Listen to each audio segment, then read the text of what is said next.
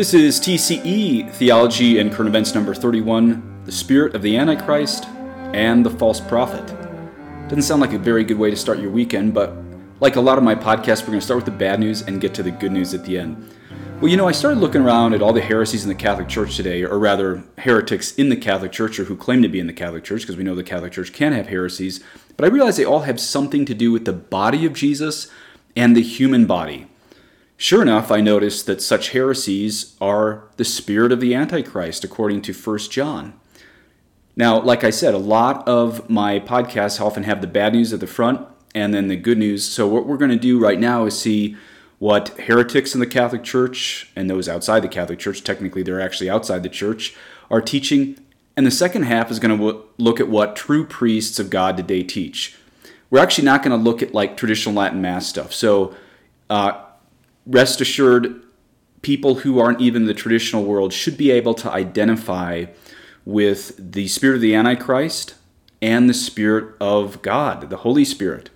Now we have to remember that even in the first century, when the Apostle John lived, there were already many antichrists, he said. But the, the spirit of every antichrist, and especially the last one, would be found in what he wrote in 1 John 4. He said, Beloved, do not believe every spirit, but test the spirits to see whether they are from God, for many false prophets have gone out into the world. By this you know the Spirit of God. Every spirit that confesses that Jesus Christ has come in the flesh is from God, and every spirit that does not confess Jesus is not from God. This is the spirit of the Antichrist, which you heard was coming, and now is in the world already. It's 1 John 4 1 through 3. Notice again the false prophet will be identified by a denial that Jesus Christ has come in the flesh. Now, that doesn't just mean once, that means any time through history. Of course, we have to see that such an antichrist or false prophet might not deny Christ's divinity directly with those exact same words that we heard in 1 John 4, or he might get unmasked, he would be identified. But he might say something like, The boy Jesus in the temple would have begged forgiveness of Joseph and Mary. Now, why is that a denial of the incarnation? The incarnation is Christ come in the flesh. Because it denies not only that Jesus Christ is the second person of the Trinity, but even denies his sinlessness.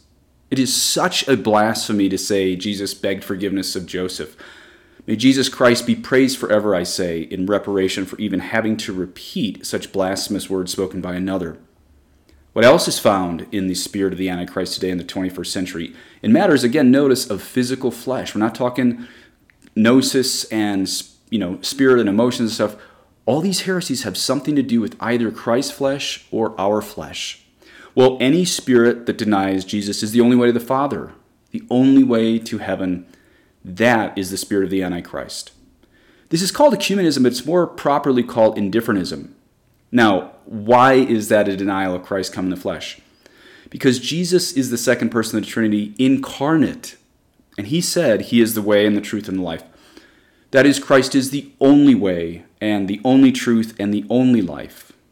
St. John wrote again By this you know the Spirit of God. Every spirit that confesses that Jesus Christ has come in the flesh is from God, and every spirit that does not confess Jesus is not from God. So we can extrapolate from that that any teacher or clergy member who denies that the sacraments are necessary for salvation is following the spirit of the Antichrist. Why? Because the Eucharist is Christ incarnate. Notice again, the false prophet will be identified by a denial that Jesus Christ has come in the flesh. And remember, all sacraments flow not just from the true presence of Christ in the Eucharist, but more accurately said, all sacraments flow from the holy sacrifice of the Mass. And also notice that every sacrament is physical. All seven sacraments are physical. Therefore, any priest denying that the sacraments are ordinarily necessary for salvation fulfills that line in 1 John 4 By this you know the Spirit of God. Every spirit that confesses that Jesus Christ has come in the flesh is from God, and every spirit that does not confess Jesus is not from God. Sadly, the spirit of the Antichrist is also found in this notion dare we hope that all men be saved? It's found in this Universalist Unitarian idea because even though theoretically such clergy would say that Jesus is the Savior of everyone, practically they mean that they would have gone to heaven anyway, even if Christ had not been born, executed, or resurrected. That is practically what they mean, and they are wrong. Why? Because the Bible is clear that even with his passion, death, and resurrection, the way is so narrow for the few who choose to follow Christ. But then, beyond that, without him dying for us, we would all go to hell. That's just the truth because God is a God of holiness. Notice Jesus is our only propitiation, and there is no salvation in anyone else, for there's no other name under heaven given among men by which we must be saved. Acts 4:12. How else do we find the spirit of the Antichrist? Again, it's all about the flesh, it's all about the physical. The spirit of the Antichrist is found in clergy and teachers downplaying the importance of this of the commandments, especially the sixth and ninth commandment. For we must all appear before the judgment seat of Christ, so that each one may receive what is due for what he has done in the body, whether good or evil. That's 2 Corinthians 5:10. So notice we're going to be judged not by our emotions, but what we did in the body. That is the Holy Spirit speaking through Paul. That's not Paul. That is the Holy Spirit speaking through Paul. And now let's fast forward to today. You know, most sins of the sixth and ninth commandment are mortal. That's always been in 2,000 years. But what we have today is most priests have no problem giving Holy Communion to people with such sins before they go to confession. Now, of course, in confession, God can forgive those sixth and ninth commandment sins. Any any sins, He can forgive those sins instantaneously by His mercy and confession because His mercy is just that great. But those priests who deny that we need mercy for the sins of the body well, again, listen to 1 John 4. Every spirit that confesses that Jesus Christ has come in the flesh is from God, and every spirit that does not confess Jesus is not from God. So notice again how physical this is. Therefore, the spirit of the Antichrist and false prophet would say that the commandments are not absolute. Similarly, anybody who says that the divorced and remarried can receive Holy Communion without confession, without annulment, or a full life of celibacy, they're actually denying the two Two very, very physical sacraments, the Eucharist and marriage. And really, this is apex predator spirit of the Antichrist, the very identifiable spirit of the false prophet. Any spirit that promotes the mark of Apocalypse 13:17, that mark without which no one can buy or sell, that is the spirit of the Antichrist. Spirit of the Antichrist and false prophet is found in clergy and teachers using climate as an excuse for population control. Why is that so bad? Because that's just cover for genocide. Everybody knows that. And a genocide of men and women and children is attempting to wipe off God's image and likeness from the face of the planet. Notice these sins of heresy are in the flesh, not of the spirit. And that's how St. John asks us to identify the Antichrist, the final Antichrist, and the false prophet. spirit of the Antichrist and false prophet puts creation ahead of man and man ahead of God. We're going to see why later. Spirit of the Antichrist and false prophet want us to cover up or mask the image and likeness of God found first in the intellect and will, but secondly in the human face. Spirit of the Antichrist and false prophet promote evolution. And I know there's going to be people who say I'm a fundamentalist here, but look, we came from God, the Creator, not apes. And Satan is the ape of God who would love to promote evolution. And notice again, this is a heresy referring not to the spirit, but to the body. The spirit of the Antichrist denies the complementary aspects of man and woman. Why does this matter? Why is this heresy? Because this is how God chose to bring his own image and likeness onto earth that man and woman might be fruitful and multiply, and one day please God be saved by Christ, who came in the flesh. But him, of course, with only one biological parent for him, the Blessed Virgin Mary. Of course, the worst of all this stuff is that anyone who would bow down before an idol of Mother Earth, this is flirting with the spirit of the Antichrist. Why? For God alone shall you worship. You see, remember, God is the Blessed Trinity, the second person of whom, second person of the Trinity became incarnate, only Him alone, still present in the Eucharist in every tabernacle. And that's the only physical thing on earth we adore. Anything else is idolatry. By this you know the Spirit of God Every spirit that confesses that Jesus Christ has come in the flesh is from God, and every spirit that does not confess Jesus is not from God. Clergy and teachers promoting any type of gene therapy made from aborted babies because this also says essentially God didn't get creation right. Finally, the spirit of the Antichrist is found in transhumanism robots replacing man, even robots replacing clergy. And if you think that's way off far in the future, here is the BBC. Artificial intelligence, AI, the technology that allows a computer to think like a human. And different faiths around the world are starting to use it. Inside this church is a robotic prayer companion. My name is Santo. What brings you here on this beautiful day? Dzień dobry, Santo. Nasze bliskie, które są w niebie, mają kontakt z nami. Let us pray. Santo is programmed with 2,000 years of knowledge about the Catholic faith. So, there you see, I'm not exaggerating right there. Okay, let's shift gears. Let's talk about the good news. What do priests following the Holy Spirit teach?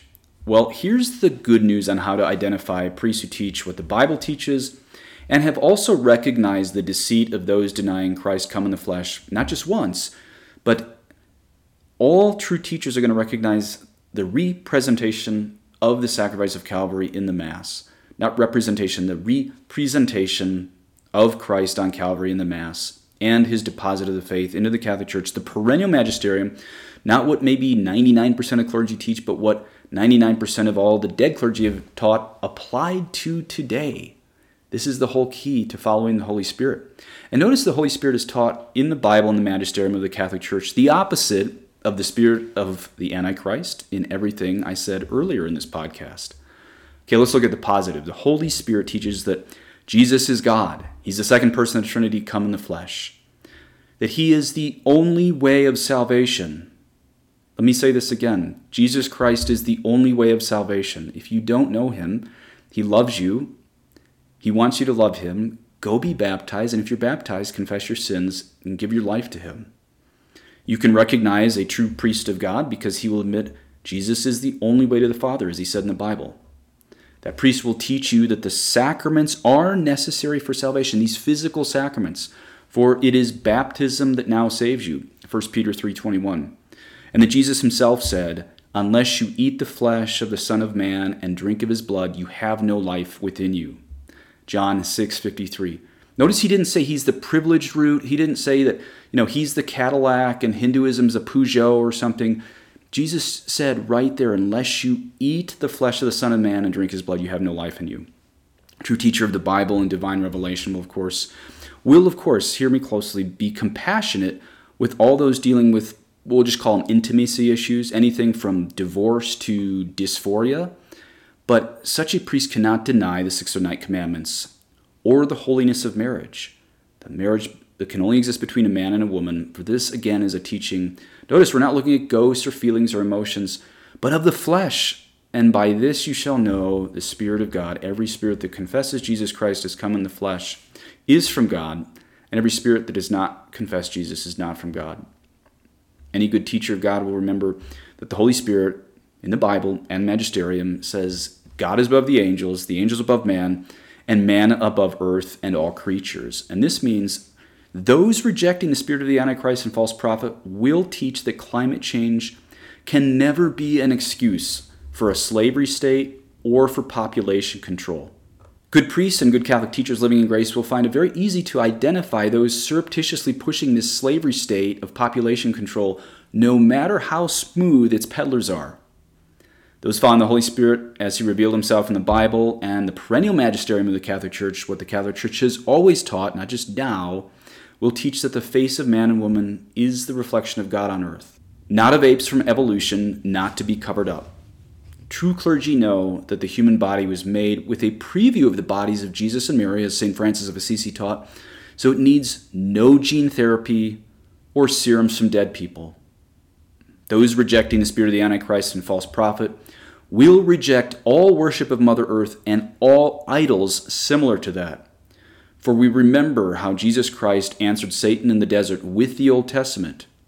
It is written, Thou shalt adore the Lord thy God, and him only shalt thou serve. That is how you recognize the Spirit of God from the Spirit of the Antichrist. Notice finally that these truths have nothing to do with emotions, but with the human body and the body of Jesus in the Eucharist. Finally, you can identify truth and heresy by the issues of the flesh today, by those who deny the physical teaching of the Bible as applied to this globalism affecting the world today. Beloved, do not believe every spirit, but test the spirits to see whether they are from God, for many false prophets have gone out into the world. By this you know the Spirit of God. Every spirit that confesses that Jesus Christ has come in the flesh is from God. And every spirit that does not confess Jesus is not from God. This is the spirit of the Antichrist, which you heard was coming and now is in the world already. That's 1 John chapter 4, verses 1 through 3. May Almighty God bless you.